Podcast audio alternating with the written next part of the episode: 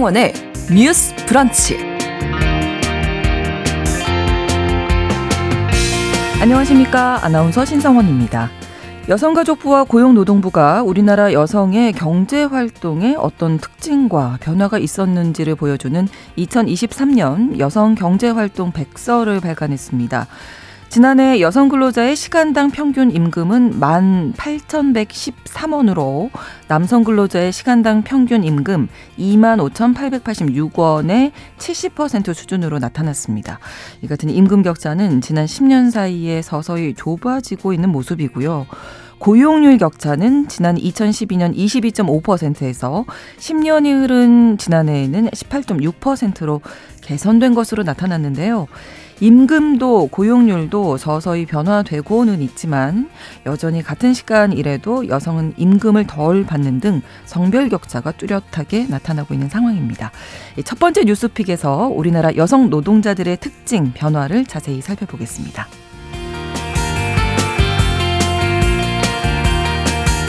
영화 더킹의 등장인물인 한강식 검사를 사칭해서 보이스피싱 범죄를 저지른 일당이 정부 합동수사단에 검거됐습니다. 이들은 쇼핑몰 직원, 경찰, 검사로 역할을 나눠서 세 단계에 걸쳐서 피해자들을 속이고 돈을 뜯어냈는데요. 그 규모만 29억 원에 달한다고 합니다. 피해자가 수사기관에 신고 전화를 하더라도 무조건 이 조직원의 전화로 연결이 되는 악성 애플리케이션을 설치하게 하는 수법을 썼다고 하는데요. 갈수록 교묘해지고 다양해지고 있는 보이스피싱 사건 두 번째 뉴스픽에서 들여다보겠습니다. 12월 28일 목요일 신성원의 뉴스 브런치 문을 열겠습니다.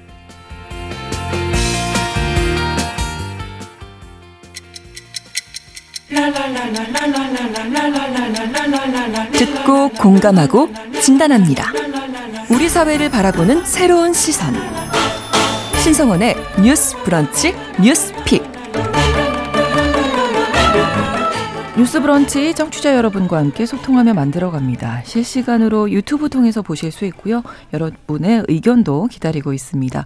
짧은 문자 50원, 긴 문자 100원이 드는 샵 9730, 우물정 9730번 누르시고 의견 보내실 수 있고요. 또 라디오와 콩 앱으로도 많이 참여해 주시기 바랍니다.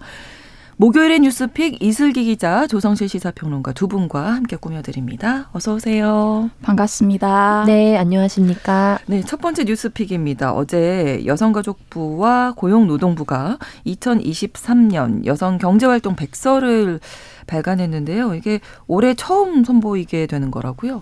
네, 맞습니다. 작년 6월부터 여성의 경제활동 촉진과 경력단절 예방법 이라는 음. 법의 제 구조에 의거해서 진행이 되는 건데요. 네. 이 법에 보면 여성가족부 장관과 고용노동부 장관은 여성의 임금, 직종, 고용 형태, 경력 단절 여성 등의 현황이 포함된 여성경제활동 백서를 매년 발간해야 된다라는 음. 내용이 있어요. 네. 그래서 올해부터 이제 매년 발간이 되는 거고요. 여기 나와 있는 내용들을 보시면 이제 말씀드렸던 임금이 라든지 네. 직종이라든지 고용 형태에 대해서 나와 있고 최근 10여 년간의 통계를 시계열 자료로 모아 모아서 현황을 살펴보는데 의의가 있다고 보시면 될 것 같습니다. 네. 내용을 자세히 좀 살펴볼 텐데요. 먼저 정규직과 비정규직을 더한 여성 전체의 시간당 임금 어떻게 됩니까? 네, 지난해 기준으로 이제 여성 전체 근로자의 시간당 임금이 만 팔천 백십 원이에요 네. 이게 남성은 이만 오천팔백팔십육 원이거든요 남성의 칠십 퍼센트 수준이다. 이렇게 보시면 됩니다. 그리고 여성 기준으로 봤을 때 십 년 전인 이천십이 년에서 2012 년에는 64.8%였어요. 음. 남성의 64% 수준이다가 5.2% 포인트 오른 수치다라고 보시면 됩니다. 네. 여성의 월 임금 남녀 성별 임금 격차도 담아져 있다고요? 네, 월 임금을 보시면 여성 근로자 같은 경우는 268만 3천 원이에요. 남성 같은 경우는 412만 7천 원인데요. 여성은 10년 전에 비해서 86만 8천 원 정도 올랐다고 보시면 되고요. 네. 남성은 115만 3천 원 같은 음. 시기에 훨씬 남성이 많이 올랐다라고 그러네요. 보시면 돼요. 네. 그러니까 전반적으로 시간이 흘러감에 따라서 여성과 남성 사이의 사이의 임금 격차는 약간 줄어 들었지만 상승폭 자체는 남성이 훨씬 컸다라고 그러네요. 보시면 될 것 같습니다. 자, 그러면 고용률은 어땠는지 조성실 평론가님이 네, 네 성별 고용률 격차를 보는 것이 사실 이 지표의 좀 핵심적인 부분이거든요. 성별 네. 간 격차를 그래서 이번 성별 고용률 격차 같은 경우에도 2012년 대비부터 2022년까지 비교한 자료가 나왔습니다. 결과적으로 이제 10년의 기준으로 봤을 때 고용률 격차가 22.5%에서 18.6% 그러니까 약 4% 수준 4% 포인트 수준으로 완화가 된 추세를 보였거든요. 근데 이제 다만 남성과 여성의 고용률을 각 성별로 나눠서 봤을 때는 네. 10명 중에 7명 정도가 남성 고용률을 보이고 있다면 여성의 경우에는 여전히 10명 중에 5명 정도인 52.9% 정도에 머물러 있는 상황입니다. 음. 그래서 10년간 4% 포인트밖에 이제 완화가 안 됐다는 거를 어떤 분은 그래도 개선이 됐다고 보실 수도 있을 것이고 또 일각에서는 음. 이 부분에 있어서 여전히 너무나 변화가 미진하다. 라고 생각하실 수 있을 것 같은데요. 네. 궁극적으로는 이 여성 같은 경우에는 또 결혼, 출산, 육아 등으로 인한 음. 고용 단절이 굉장히 많은 그러니까 큰 요소로 작용을 했었는데 네. 이 부분과 관련해서는 좀 후술하겠지만 거기에서 또 구체적인 변화가 많이 있었던 음. 것으로 조사됐습니다. 그 부분 알아보죠. 우리가 이제 뉴스브런치 계속 들어오신 분들이라면 네. 아실 텐데 여성 고용률이 이제 M자형이다 이 네, 말씀 네. 많이 드렸었거든요. 연령별로 어떻게 변화가 있었나요? 네, 이게 M자형 곡선이라는 게 우리의 어떤 저인과 해결 해결에 있어서도 굉장히 많이 문제 진단으로 좀 지적을 받았던 부분인데요. 네. 이런 고용률 변화 같은 경우에는 완곡한 왼자형으로 상대적으로 완화가 됐다라는 음. 식으로 좀 기술이 됐거든요. 네. 그래서 특별히 여성을 이제 연령대별로 쫙 좌표의 차트에 어, 펼쳐서 봤을 때 가장 고용률이 높은 나이대는 25세에서 29세입니다. 네. 근데 이제 생각보다 요즘 취업률이 굉장히 낮기 때문에 음. 취업 시장에서 이제 고군분투하고 계시는 이 연령대 여성분들은 어, 인생에서 지금이 가장 고용률이 음. 높은 때인가 하고 좀 좌절하실 수도 있을 만한 오히려. 자표일 것 같아요. 아, 그렇죠. 네. 그래서 이제 기존의 같은 경우에는 이제 25세에서 29세가 67.9% 포인트 정도였고 네. 그 다음으로 높은 나이대가 45세에서 49세. 아. 그리고 비슷했거든요. 65. 뭐66.4% 그리고 음. 40세에서 44세 62.9% 이게 M자의 허리를 양쪽 음. 양대 산맥으로 끌어올리는 나이인데요. 그래서 이게 출산과 육아로 인한 고용 단절 그리고 다시 재진입이 음. 이전에 있었던 산업계로 다시 복귀하지 못한다라는 것으로 해석이 되어 왔어요. 네. 왜냐하면 출산과 육아를 대거 하는 시기가 완전히 고용률이 떨어졌기 때문인데요. 그렇죠. 이와 관련해서 이 가운데 고용 단절을 견인했던 어떤 시기가 대폭 좀 늘어났습니다. 고용률 자체가. 음. 그래서 30에서 34세가 어떻게 보면은 요즘은 더 늦어지긴 했습니다만 음. 가장 그래도 출산을 많은 분포로 하는 나이대로 그렇죠. 꼽혀왔는데 네. 기존에 10년 전에는 이때 여성 고용률이 54.9%였거든요. 음. 그런데 2022년 기준으로는 68.5%로 20대 이제 중후반과 한 5% 정도밖에 차이가 음, 나지 않았습니다. 네. 기존에는 한 13%, 4%가 차이가 아, 났거든요. 어. 네, 그리고 거의 비슷한 수준을 60 63.5%, 65.9% 이렇게 보이다가 음. 다시 50대로 넘어가면서 68.9%로 소폭 상승하는 추세를 보여요. 음. 근데 앞서 말씀드린 것처럼 이전의 M자형 곡선은 20대 중후반에 고용률이 상대적으로 높았다가 네. 40대 아이들의 교육비가 많이 들어가는 시기에 다시 상대적으로 높아지는 추세를 보였거든요. 네. 근데 이게 아마도 이제 우리 고령화 고령 사회화의 영향으로 보이는데 음. 50세에서 54세 그리고 55세에서 59세까지가 기존에 이제 50대 중후반 같은 경우에는 54%였는데 64.6%로 고용률이 오, 올라갔으니까 거의 10% 네, 넘, 네. 포인트 높게 올랐거든요. 네. 근데 이제 구체적으로 그럼 어떤 직종에서 올랐 받느냐를 봤을 때 네. 결국에 이제 서비스 직종이라든지 대면 돌봄 업종에서 음. 많이 좀 견인을 했다. 그래서 이게 양적으로는 아니면 시기적으로 봤을 때는 그래도 완화가 된 것으로 해석할 음. 수는 있지만 그 일자리의 질을 생각했을 때는 또 어떤 부분에서 그렇죠. 뭐 평가를 해야 될지 보시는 음. 각도에 따라서 굉장히 다를 것 같습니다. 네. 여성 노동자들이 경력 단절되는 이유는 아무래도 뭐 출산, 육아 뭐 이런 부분이겠네요. 그러면. 네, 맞습니다. 이제 지난해 기준 경력 단절 여성이 얼마나 됐느냐라고 네. 봤을 때 이제 140 만명 정도가 됐어요. 근데 네. 이게 전년 대비는 3.5% 포인트 정도 감소한 수치거든요. 음. 단절 사유를 봤더니 육아가 가장 많습니다. 60만 명에 달하는 분들이 육아 때문에 경력이 단절됐다라고 네. 하셨고요. 이어서 결혼, 임신과 출산, 가족 돌봄 등의 이유가 나왔습니다. 육아 휴직을 누가 하느냐, 육아에 대한 부담을 남녀 가운데 누가 더 짓느냐에 대해서도 음. 이제 육아 휴직 급여 수급자가 누구냐를 보면 알 수 있잖아요. 그렇죠. 이걸 봤더니 작년 기준 70%가 여성이었습니다. 남성들은 28.9%에 그쳤는데 음. 다만 조금 고무적인 것은 2010년에는 남성 육아 휴직 급여 수급자가 819명밖에 안 됐어요. 근데 네. 지난해 기준으로 3만 3만 7천여 명이 됐다. 오, 네. 남성들도 많이 쓰기 시작했다라고 보시면 될 것 같습니다. 네. 자, 이 백서 이제 나온 걸 뭐 보도 자료들 뭐 기사들 보면은 조금 제목이 다르거든요. 이제 앞서서도 잠깐 언급을 네. 해 주셨는데 시간당 임금이 남성의 70%대 수준으로 올랐다고 볼 수도 있고 이게 컵에 물이 반 정도 찼냐? 어 반밖에 안 남았네 이런 거잖아요. 그렇죠. 사실 어 70%에 그친 거냐? 이게 뉘앙스가 조금씩 다른데 이 부분 어떻게 보십니까? 네. 이게 시대적으로 교육 수준의 차이가 있었던 시기와 그다음에 현재 시기에 이것을 어떻게 볼 건지가 좀 차이가 있는 것 음. 같아요. 예를 들면은 대전제 그러니까 산업 인력으로 역할을 하기에 교육이라는 요소가 절대적으로 필요했던 시대에 네. 아무래도 남성의 평균 교육 뭐 수준이 높았다라고 하면 성별 임금 격차가 좁히긴 해야 되지만 직종이나 음. 이런 차이가 워낙 현격하기 때문에요. 근데 중요한 거는 우리가 뭐 82년생 김지영을 굳이 언급하지 않아도 2002년도, 2003년도 정도를 기준으로 해서 대한민국의 고등교육 어, 이수를 한 여성의 음. 비율이 남성보다 이제 추월하게 되는 세대가 이들 세대거든요.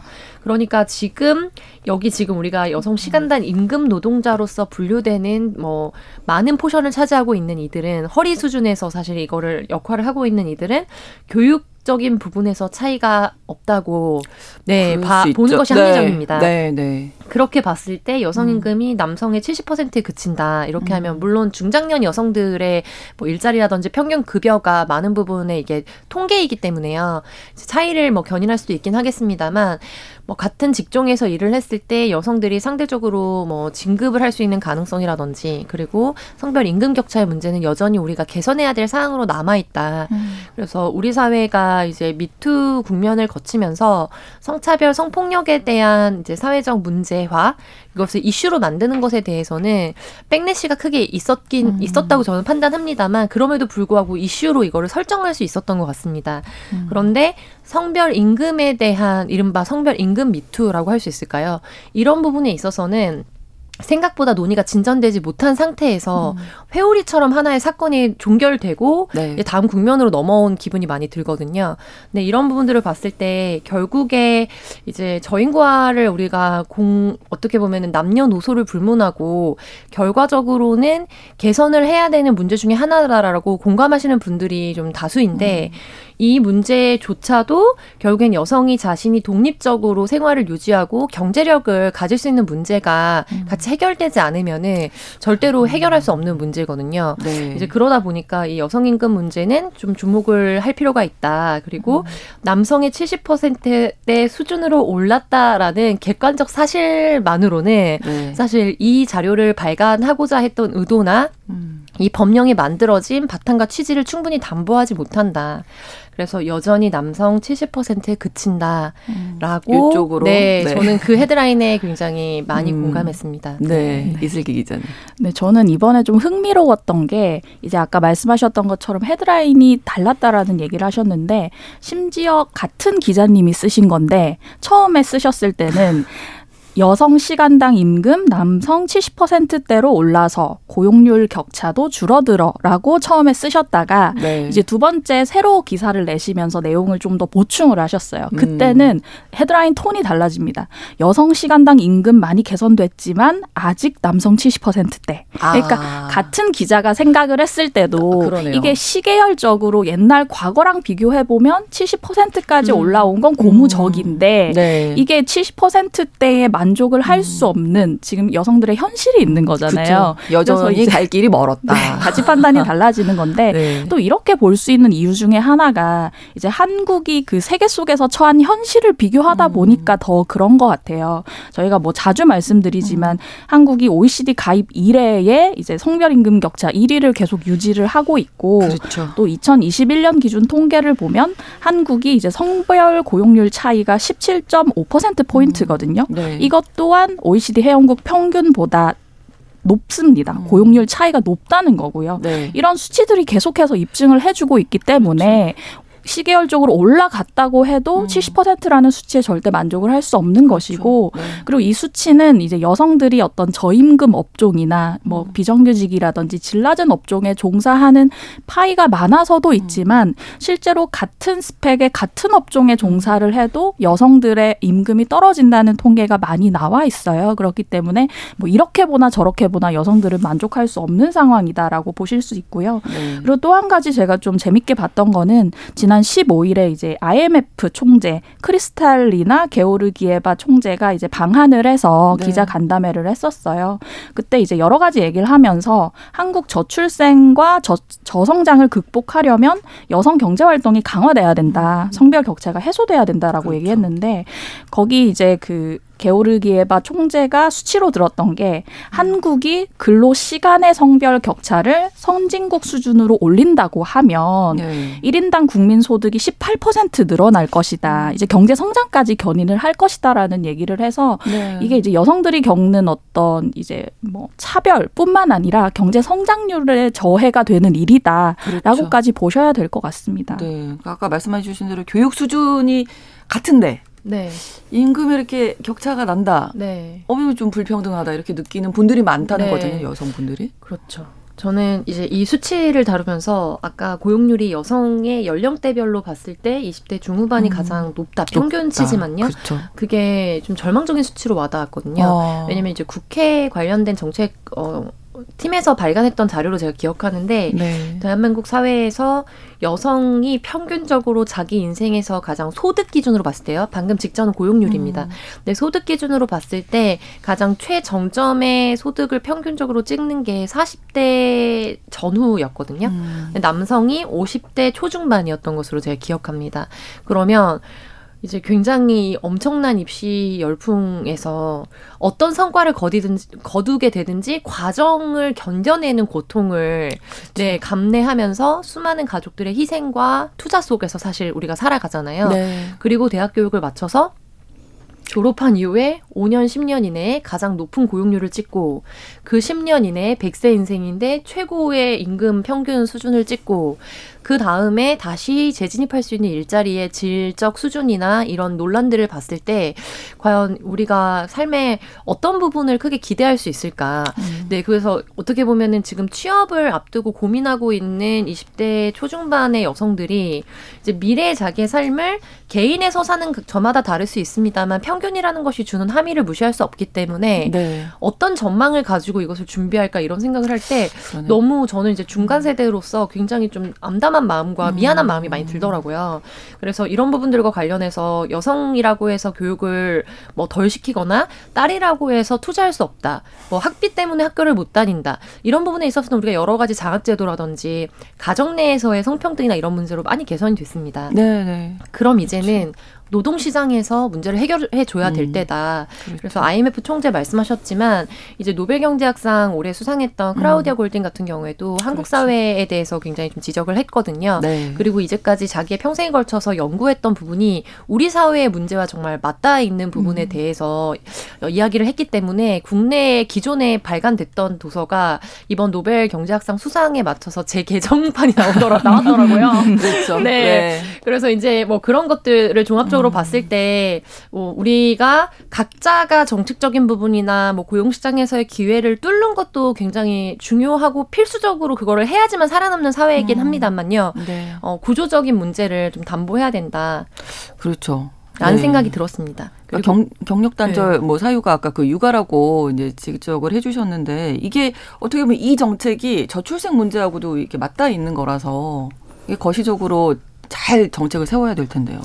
네, 그래서 저는 이제 여러 가지 진단들이 있고 저도 네. 뭐 자주 말씀드리지만 네네. 이번에는 IMF 총재 말씀을 한 번 더 언급을 해드리고 싶은데 우리나라 경제 성장률과 있다. 네, 그 말이 정말 와 닿더라고요. 네, 그래서 여러 가지 조치가 있겠지만 이제 일가정 양립을 위한 뭐 직접적 지원을 해야 된다. 네. 저희가 자주 말씀드렸지만 이제 육아휴직을 한다고 해서 급여를 받지만 이게 보전이 별로 되지 않기 때문에 육아휴직을 선택하기 쉽지가 않다는 말씀을 많이 드렸잖아요. 네. 그리고 유연 근무제의 문제도 음. 있고요. 음. 사실은 이제 전반적으로 우리나라의 노동 시간이 워낙 많기 때문에 음. 이러한 체질 개선 플러스 이 육아에 관해서는 유연 근무제를 할 수 있는 어떤 사회적 토양이 마련돼야 된다는 생각이 들고요. 네. 그리고 지금 남성들 육아휴직을 쓰는 비중이 많이들 높아졌다고 제가 말씀드렸는데 그럼에도 불구하고 이게 옛날과 비교해서 높아진. 거지. 그렇죠. 아직 절대적으로는 남 예. 여성분들이 하고 계신 거잖아요. 남성이 30% 네, 정도니까. 그 정도니까. 근데 또 남성이 휴, 육아휴직을 잘 못 쓰는 이유가 성별 임금 격차에 따라서 남성들이 더 잘 벌기 때문에 그러는 음, 경우도 네. 많아요. 그렇죠. 실제로 그렇죠. 네, 뭐 네. 육아에 좀 서투르거나 뭐 이런 것뿐만 아니고요. 네. 그래서 그런 사실은 성별 임금 격차가 있는 이 불합리한 운동장 자체를 체질 개선을 해야 그런 음. 부분도 개선이 되는 것이고요. 뿐만 아니라 남성들도 육아휴직을 쓸 수 있도록 좀 인센티브를 부여하는 방안에 음. 대해서도 네. 좀 유인책으로 고민을 해봐야 된다라는 생각이 듭니다. 네. 그리고 이제 이 계속 이 서열 이제 연차가 늘어날수록 사실은 여성들의 임금이 음. 떨어지는 경향을 보이고 있는데 더 차이가 많이 나잖아요. 그렇죠. 나이 이제 연수가 늘어날수록 차이가 그렇죠. 많이 나는데 이것은 이제 여성들의 경력 단절에 따른 음. 이제 연봉 차이라는 얘기가 많이 나오잖아요. 그렇다고 한다면 누가 얼마나 오래 일했느냐가 단순 문제가 아니라 음. 이제 성과 중심으로 급여를 체계 급여 체계를 바꾸는 것까지 고민을 해봐야 한다. 사실 이 문제는 어떻게 말씀드리면 노동시장 전체에 대한 체질적 개선이 있지 않으면 안 되는 그렇죠. 부분이다라는 생각이 듭니다. 네.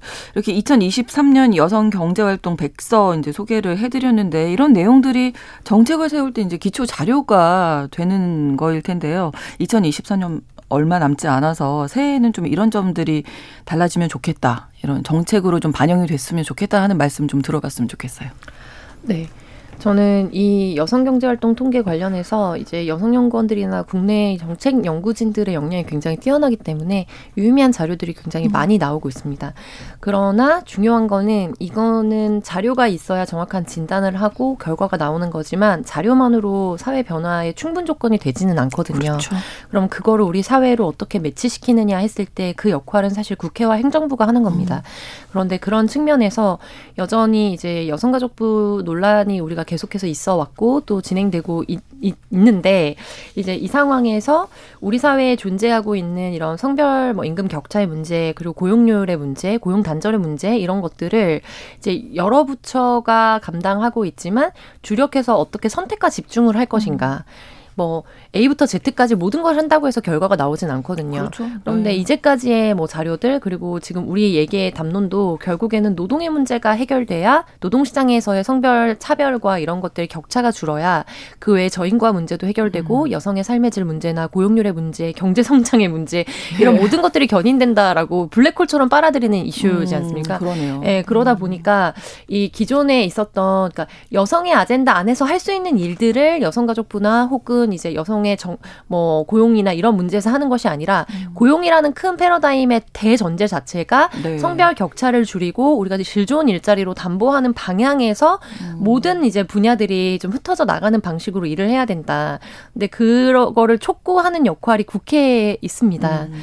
근데 이제 선거 있고 하면은 우왕좌왕 또 1, 2년 가는 거거든요. 그렇죠. 그럼 다시 이제 정권이 중반부와 말기로 접어들게 됩니다. 그러면 그럼 또 다시 이제. 또 선거를 하게 됩니다. 이렇게 하면은 그 다음에는 정말 이제 실기할 수밖에 없기 때문에 음. 지금이라도 사실 국회에서 남은 임기 동안 네. 자기 지역구 관리하고 이런 것도 중요하지만 음. 지금 당장 그래도 마무리해야 되는 이번 대수의 일들에 대해서 네, 다시 네. 재점검하면서 각자 그렇죠. 의원들이 자기 역할을 해줬으면 좋겠다. 음. 성별 격차나 노동시장의 문제에 있어서요. 특히 네. 부탁드리고 싶습니다. 네, 노동시장에 체질 개선이 필요하다는 말씀이셨고요. 이슬기 기자님 시간이 얼마 남지 않았습니다만. 네. 제가 너무 네. 먼저 말씀드리고 싶은 건그 네. 작게는 이제 한국에는 성별 임금에 대해서 이제 공시할 의무가 민간 기업들에 없는데 네. 이후에는 임금 투명화 룰이라고 해서 성별 임금 격차가 심하면 이제 노조와 사용자 단체가 음. 이렇게 협의를 하는 부분이 있어요. 네. 이런 것들도 좀 적극 도입을 했으면 좋겠다는 생각이 들고 예, 나머지는 이따가 예, 말씀드리겠습니다. 잠시 후에 말씀드리겠습니다. 11시 30분부터 일부 지역에서 해당 지역 방송 보내드리겠습니다.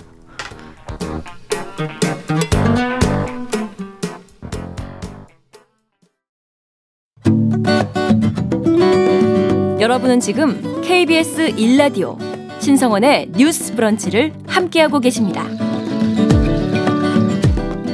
여성들이 좀 마음 놓고 편안하게 내 일을 가질 수 있으면 참 좋겠는데요. 이런 고용시장에서 노동시장에서의 여성들이 활발하게 일할 수 있는 토양이 좀 마련됐으면 좋겠다는 생각 매번 이야기할 때마다 듭니다.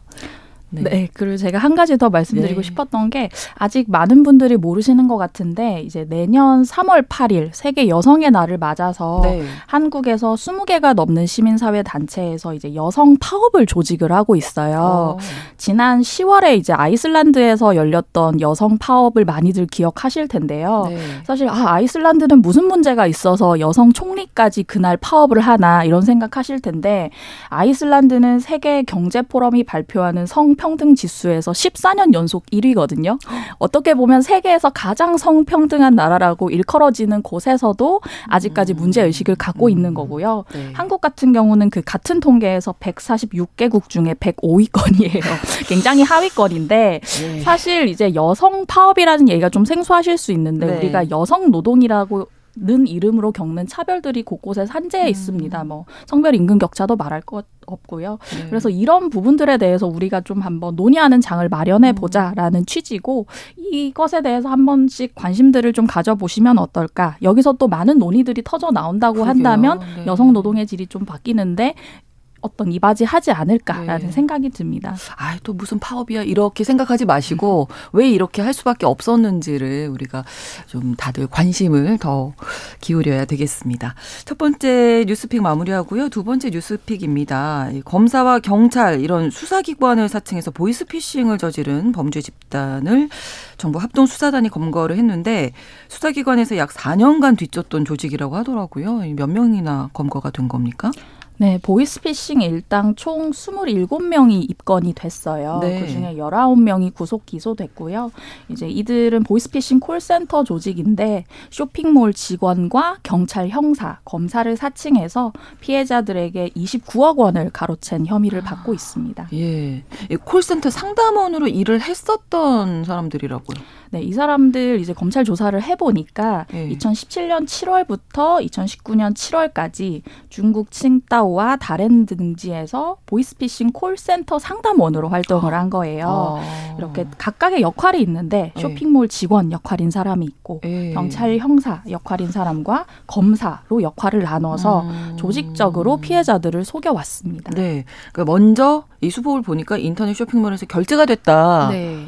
이거 오면 눌러보게 되고, 어? 나 안 했는데? 네. 이게 뭐지? 네. 그래서 주로 오는 것들이 한 두세 가지 있는 것 같은데요. 네. 택배 관련해서 택배 아, 발송을 그렇죠. 했으니 확인해라, 뭐, 라든지. 배송 조회, 뭐 네, 이런 배송 것들. 조회죠. 그리고 네. 결제, 카드가 뭐 외국에서 결제되었습니다. 본인이 아. 쓰신 것이 아닐 경우에 네. 관련해서 신고 전화하십시오. 라는 것과 그리고 지금 이것처럼 인터넷 쇼핑몰에서 결제가 완료됐다라는 등의 미끼 네. 문자를 먼저 보내는 겁니다. 그리고 나서 이제 결제한 사실이 없 다고 얘기를 하면은 네. 그쪽에서 아 그러면 명의가 도용된 것 같다라면서 경찰에 신고를 하라고 알려줍니다. 그러면서 관련된 절차로 무슨 앱을 설치하게 하거나 아. 니면은그 전화번호로 뭔가 연결을 했을 때 관련된 내부 정보를 빠져나가도록 이렇게 기술적인 지원을 해놓고 음. 이른바 이거를 강수 강발 앱이라고 부르더라고요. 강제 수신, 강제 발신이라고 하는데 거의 전화기를 통제하는 거라고 보시면 될것 같아요. 아. 그래서 제 전화로 제가 112로 전화를 겁니다. 네.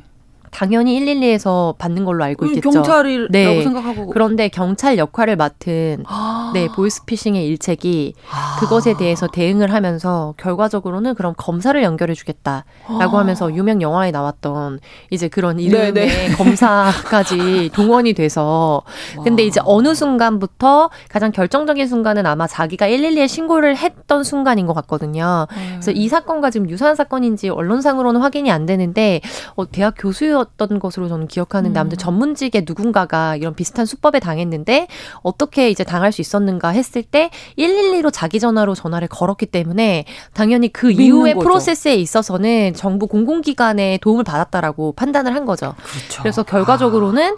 이 경우에는 완전히 핸드폰, 휴대폰을 이제 통제할 수 있어서 네. 본인이 지나간 GPS 이런 것도 다 추적을 하고요. 아. 그리고 원하는 때 카메라를 열어서 자기의 아. 사생활을 다 자기가 녹화가 되거나 녹음이 되고 있는지 모르는데 우와, 다 녹음 녹화될 수 있도록 하고요. 너무 무서운데요? 너무 무섭죠. 오. 그리고 의외로 이제 문자만 조심하면 된다라고 생각하시는 분들이 계시는데 네. 요즘에는 뭐 영상 통화 뭐 예를 들면 SNS 쪽지 같은 게 오잖아요. 네, 그럼 네. 영상 통화를 하는 것처럼 합니다. 그리고 난 다음에 그 영상에 뭔가 약간 신원이 노출되는 사진 같은 걸 캡처한 다음에 이것을 배포하겠다고 협박하는 아. 방식으로 뭐 대포 통장을 만들게 하거나 아니면 보이스피싱으로 연결하게 하거나 역할을 하게 해서 나중에는 범죄에 자기가 일원이 됐기 때문에 이거를 가지고 다시 협박하게 되는 구조들로 실질적으로 자기가 직접 가서 하도록도 하고 아. 아니면은 이외의 다른 루트를 통해서 갖게 된 정보를 가지고 협박을 해서 해서 이 일원으로서 역할을 하도록 하는 등의 다양한 수법이 아. 이루어지고 있습니다. 그럼 일단은 이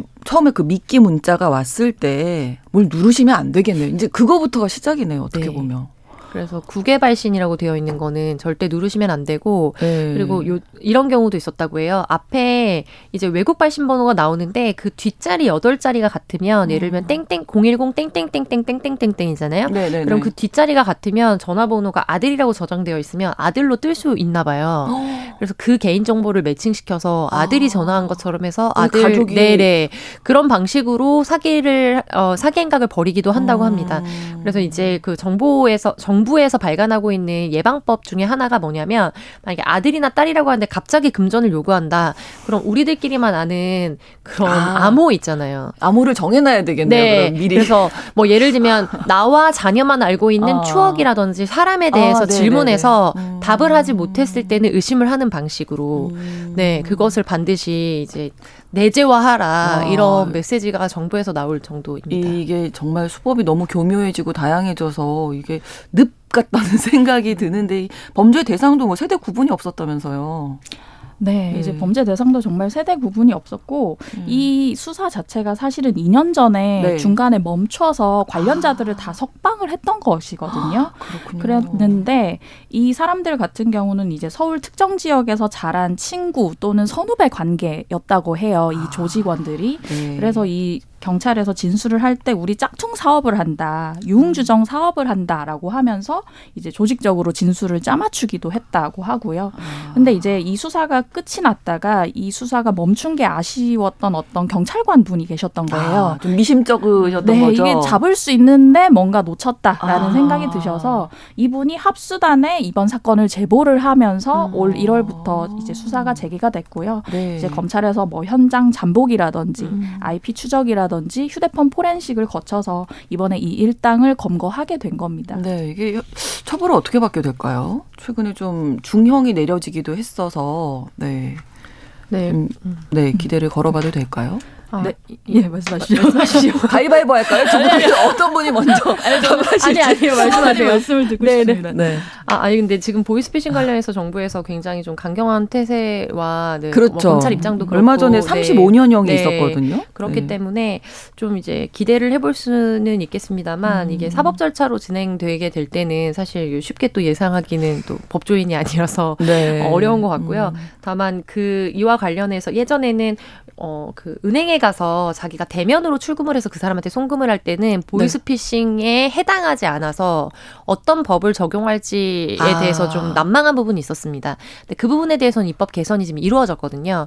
그래서 관련해서 이제 입법적으로도 좀 여러 가지 것들을 보완하고 있는 추세에 음. 있다고는 말씀드릴 수 있을 것 같습니다. 네, 네 추가로 좀 말씀드리면 네. 지난 11월에 제가 방송 때 말씀드렸던 네. 것 같은데 이제 보이스피싱 민준파라고 하는 곳에 총책에게 35년형이 음. 내려져서 굉장히 화제가 된 적이 있잖아요. 네. 그렇게 요즘 들어서 이제 사법부에서는 보이스피싱 범죄 형량을 좀 높이는 추세, 중형을 주는 추세가 좀 강화되고 있어요. 그래서 네. 최근 경향을 보면 뭐 가담 정도에 따라 좀 다르지만 총책 같은 경우는 징역 10년 이상, 그리고 중간 관리자는 징역 5년에서 8년 정도, 단순 가담자는 징역 3년 이상 정도 되는 중형 선고 사례가 좀 늘고 있는 게 음. 현실입니다. 그렇습니다. 중형이 좀 내려져야 할 것 같아요. 끊이지 않고 수법이 이렇게 다양해지고 되고 있으니까요. 마지막으로 어떻게 하면 좀 예방할 수 있을지 이야기 좀 해주시죠. 미리 좀 알려드려야 될 것 같아요. 네. 오늘 보이스피싱 지킴이라는 사이트로 정부 사이트가 일원화가 됐습니다. 네. 그래서 구체적으로 이제 뭐 간단한 걸 설명드리는 것보다 이제 들어가셔서 포털 사이트 들어가셔서 어. 거기에 나와 있는 설명 자료를 한번 꼼꼼히 읽어보시는 게 굉장히 네. 도움이 될 거라 네. 말씀드리고 싶습니다. 네, 음. 또한 가지 말씀드리고 싶은 건 이제 저희가 이제 출처 불명의 링크는 클릭하지 말라는 말씀을 많이 음. 드리는데 만약에 클릭했더라도 네. 이제 좀 정체가 불분명한 미확인 어플리케이션은 설치되지 않도록 스마트폰에서 보안 설정을 음. 좀 바꿀 수 있어요. 아. 이런 걸 미리 이제 말씀하신 사이트 등을 참고해서 네. 보안 설정을 강화해 두시라는 말을 전해드리고 싶습니다. 네, 아무거나 이 링크 막 누르시면 안 될 것 같고 일단 접속을 하지 않으시는 게 좋을 것 같고 말씀 주신 대로 보이스피싱 지킴이 어, 좀, 좀 참고를 하셔서 미리미리 알아두시는 게 좋을 것 같습니다. 목요일의 뉴스픽 이슬기 기자 조성실 시사평론가 두 분과 함께했습니다. 고맙습니다. 감사합니다. 수고하셨습니다. 신성원의 뉴스 브런치는 여러분과 함께합니다. 짧은 문자 50원, 긴 문자 100원이들은 샵 9730. 무료인 콩앱과 일라디오 유튜브를 통해 참여해 주세요.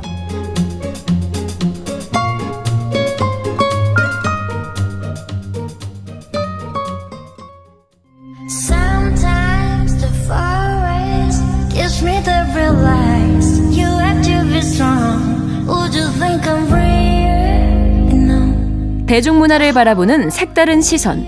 뉴스 브런치. 문화로운 세계 날카로운 시선으로 대중문화와 사회 현상을 바라보는 시간입니다. 문화로운 세계 오늘도 문화평론가 손희정 씨와 함께하겠습니다. 어서 오세요. 네 안녕하세요. 이제 며칠 남지 않았습니다. 네 2023년. 그렇습니다. 네 음. 2023년의 마지막 방송. 네, 네 문화로운 세계입니다.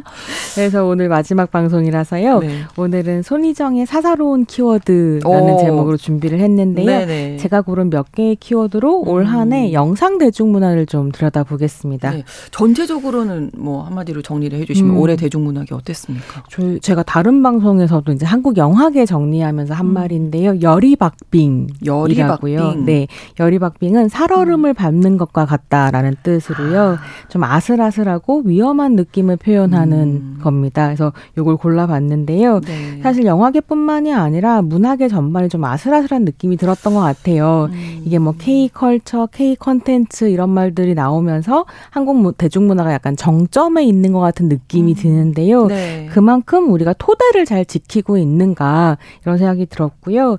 그런 위기감 안에서 기본이 무너지지 않도록 잘 지켜나가는 게 또 중요하겠다 이런 생각이 그렇죠. 들기도 했습니다. 네.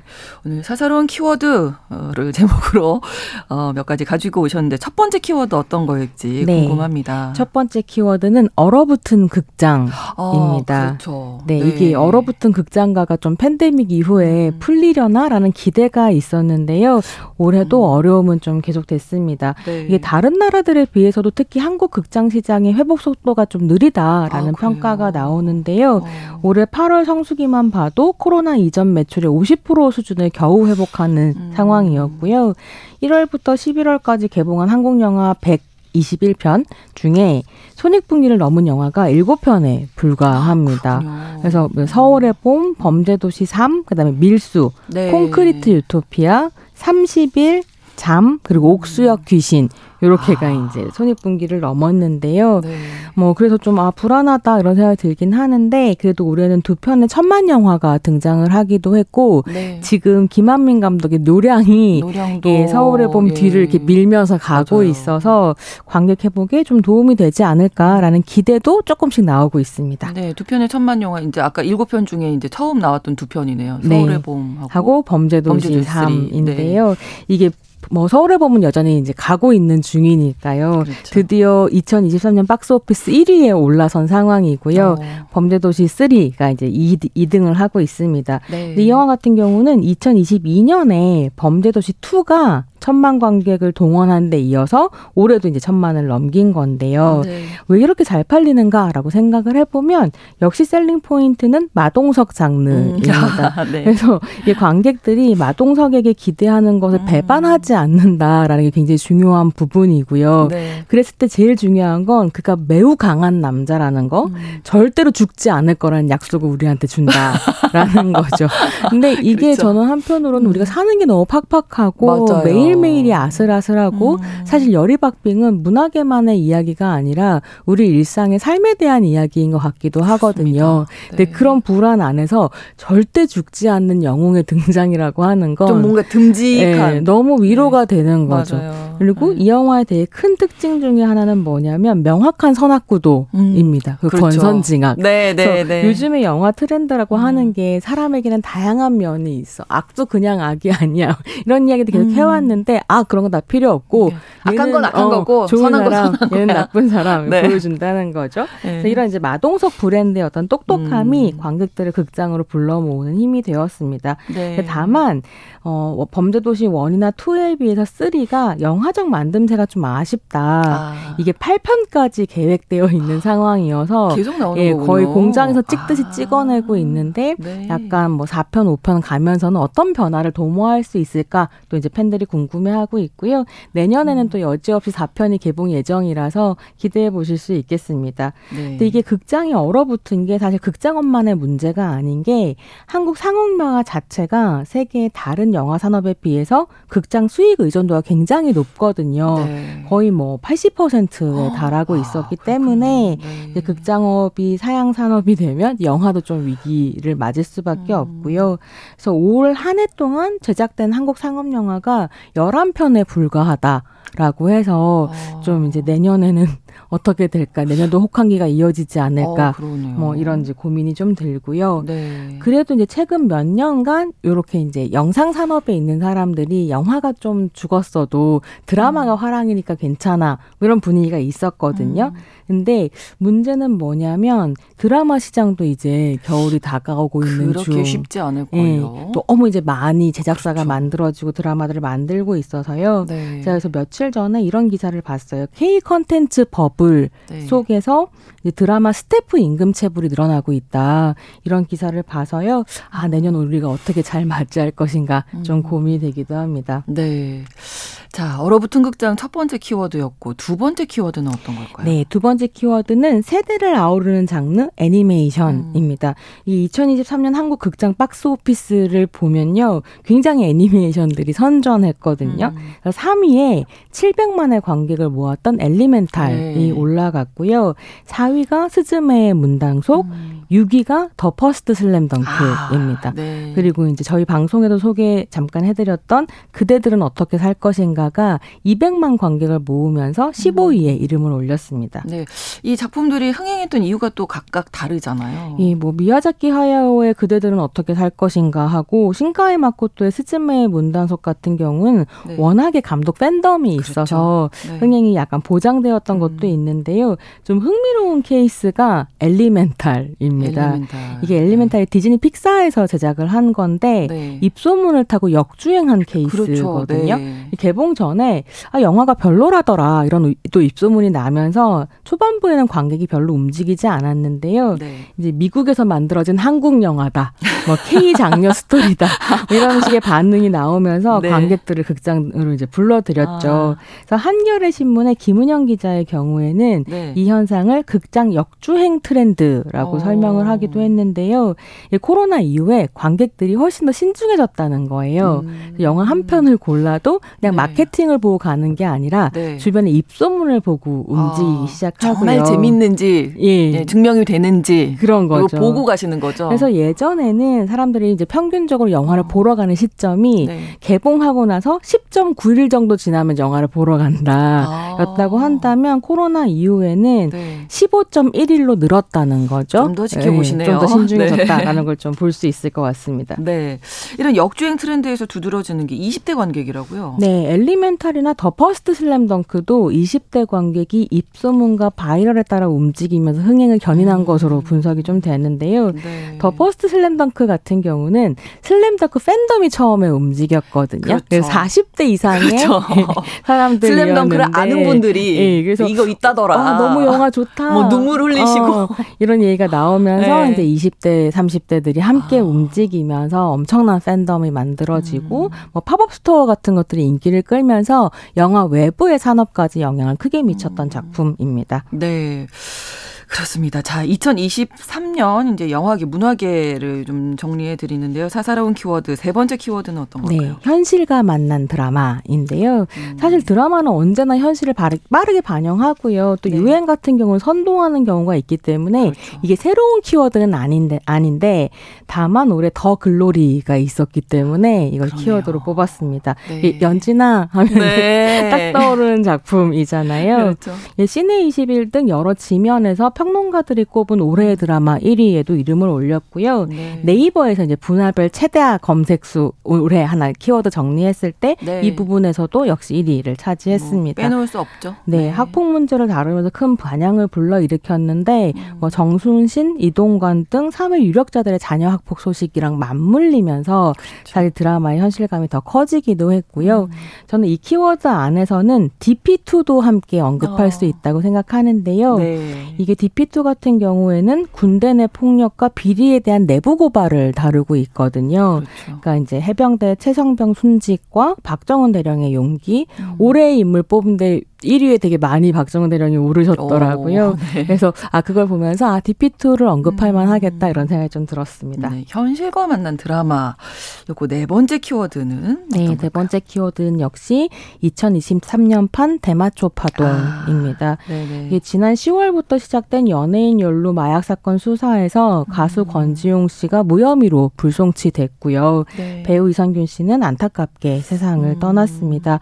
그러다 보니까 경찰이 무리 무리한 수사와 언론 플레이로 유명 연예인을 가십거리로 삼았을 뿐만이 아니라 결국은 생명까지 앗아갔다라는 비판을 피할 수 없는 상황인데요. 음. 그렇죠. 이게 문제는 한국에서 유독 연예인들과 관련해서는 음. 마약 수사 프로토콜이 잘 지켜지지 않는다는 어. 점인 것 같아요. 네. 이게 보통 마약 투약 사건 같은 경우에 네. 국가수 검사에서 나온 양성 결과가 중요한 증거로 제시가 되고 그렇죠. 그런 다음에 당사자 진술을 통해 투약 시기와 횟수 등을 파악하는 과정을 밟게 되거든요. 근데 권지용 씨나 이성균 씨 같은 경우에는 사실상 제3자 진술을 토대로 그냥 언론에 공개적으로 대대적으로 먼저 나왔죠. 예, 이야기를 네. 해버렸고 포토라인을 세워버렸습니다. 음. 그리고 수사 과정에서도 끊임없이 관련 정황이 언론으로 새어 나오게 되는데 음. 이거 비판하지 않을 수 없고요. 그러다 보니까 뭐가 그렇게 급했나라는 음. 질문, 왜 이렇게 여론몰이를 했을까라는 질문이 나오는 것은 너무 자연스러운 일이기도 합니다. 결국 이런 상황 때문에 더 또 하나의 문제는 네. 마약 수사 자체가 오히려 운신의 폭이 줄어들게 돼버렸죠. 아, 그렇죠. 음, 네. 제대로 수사해야 될 부분을 못 하게 되는 상황은 음. 음, 자승자박이다라는 생각을 하게 됩니다. 네, 그래서 어제 너무 안타까운 소식이 또 전해졌는데 네. 그간에도 사실 이런 연예인 마약 사건들이 있어 왔잖아요. 네, 네. 그렇습니다. 사실은 어, 한국 사회에서 지금 마약 문제의 제일 큰 문제는 중독자 재활 시설이 턱없이 부족하다라는 점이거든요. 음, 그렇죠. 네, 그래서 국가가 이걸 전혀 책임을 지고 있지 못한데 음. 수사 과정만 스펙타클로 만들어서 우리 음. 뭔가 하고 있다라는 걸 보여주고 있지만 실제로 국민을 살리는 정책에는 굉장히 두 손 두 발 놓고 음. 있는 상황이다라는 네. 지적을 할 수밖에 없고요. 네. 제가 이제 키워드로 뽑았던 이 대마초 파동이라고 하는 건 너무 잘 아시는 것처럼 1970년대 유신 정권이 정권 친화적이지 않았던 어떤 청년 문화, 대중 문화를 단속하기 위해서 과도하게 부풀렸던 사건이기도 음. 합니다. 1975년 정부가 대대적으로 대마초와의 전쟁을 벌이고 연예계를 일제 단속하면서 네. 연예인 130여 명이 검거되거든요. 50명이 넘는 가수들이 또 검거가 되면서 당시에 이제 TV에 출연할 사람이 없다 이런 아. 말이 나올 정도였었고 네. 또 이게 이제 뭐 그렇게 나오다 보니까 언론 역시 대대적으로 보도를 했고 대중들이 굉장히 좋아하는 뉴스거리이기도 음. 했습니다. 그래서 사실 우리가 대마초 파동이라고 하면 바로 연예인들의 그렇죠. 사건, 연예인들이 대마초를 했다 음. 뭐 이런 식의 기억하고 있지만 실제로 당시 대마초 사범 중에 대중 예술인들의 비율이 10% 이하였거든요. 어. 그러니까 무슨 말이냐면 연예인들이 무엇인가를 하면 너무 사회에서 대대적으로 주목하고 부풀려진다라고 하는 확증 편향이 굴러가기 시작한다라고 음. 하는 점을 좀 생각하게 되 고요. 그러다 보니까 정부에서 이런 식의 이제 뭐 마약과의 전쟁 이런 걸 할때 음. 연예인을 타겟으로 하는 거죠. 왜냐하면 잘 팔리는 홍보 수단이기 네, 때문이기도 네, 네. 합니다. 음. 그래서 수사 당국도 더 더 적극적으로 그렇게 하게 되고 물론 언론 역시 좋은 상품이니까요. 근데 그러면 이것만 비판하면 끝인가라고 하면 그런 그렇죠. 상품을 네. 적극적으로 네. 소비하는 우리들도 음. 약간 돌아봐야 하는 것 아닌가. 그래서 사실 제가 오늘 시간이 없어서 못 뽑은 키워드 중에 하나는 네. 도파민 도파민이었거든요. 아, 네. 네. 그래서 지금 사실 대중문화 자체가 점점 쇼폼으로 바뀌게 되고 그렇죠. 도파민을 자극해서 네. 중독을 디자인하고 음. 그렇게 해서 상품을 파는 방식으로 넘어가고 있는데 네. 뭔가 사건이 터지면 굉장히 빠르게 반응하고 네. 바로 끌어올랐다가 3일이면 잊히는. 그 이후에 어떻게 됐는지는 음, 관심 없고요. 저 사실 그런 네. 문제들을 좀 고민을 하게 되면서 음. 우리가 너무 신경 전달 물질에 노예가 되고 그러네요. 있는 것은 아닌가 네. 이런 것도 저는 저 스스로를 좀 반성하게 되는 음, 계기이기도 했습니다. 그렇습니다. 2024년 새해에는 조금 더 차분해지면 좋겠다 음. 이런 생각도 해보게 됐는데 아무튼 2023년 여리박빙이라고 이제 네. 키워드 골라오셔서 어, 키워드들 정리해 주셨. 해주셨는데 문화로운 세계가 이제 너무 아쉬운 건 오늘 우리 마지막 방송이었거든요. 네, 그렇습니다. 많은 소식들을 전해주셔서 저도 많이 좀 배우고 했는데 네. 어떠셨는지 손희정 평론가께서는 생각해 보면 뉴스브런치가 제가 출연해서가 아니라 정말로 개인적으로 좋아하는 시사 프로그램이거든요. 네. 뉴스 큐레이션도 너무 좋았고 전부 패널이 여성이라고 하는 건 전 음. 한국 시사 프로그램의 역사 안에서도 네, 중요한 네. 일이었다고 생각해요. 그래서 그 시작을 함께 할 수 있어서 너무 음. 영광이었고요. 그 끝을 함께 하게 된 건 좀 아쉽기도 합니다. 전 제가 이제 그만두고 난 다음에도 계속해서 다른 음. 사람들이 함께 만들어갈 수 있기를 좀 기대를 했었는데 있는데요. 네. 뭐 사는 건 늘 뜻대로 되는 건 아니니까요. 네. 네. 다음 네. 기회가 또 있기를 기대하겠습니다. 네. 모두가 함께 이 뭐 이런 문제들에 대해서 다 관심을 좀 가지는 게 또 중요하지 않나. 저도 이 프로그램 진행하면서 그런 생각하게 됐습니다. 문화로운 세계였고요. 문화평론가 손희정 씨와 함께했습니다. 그동안 감사했습니다. 네, 새해 복 많이 받으세요. 네, 복 많이 받으세요. 신성원의 뉴스브런치 목요일 순서 마치겠습니다. 저는 내일 오전 11시 5분에 다시 오겠습니다. 고맙습니다.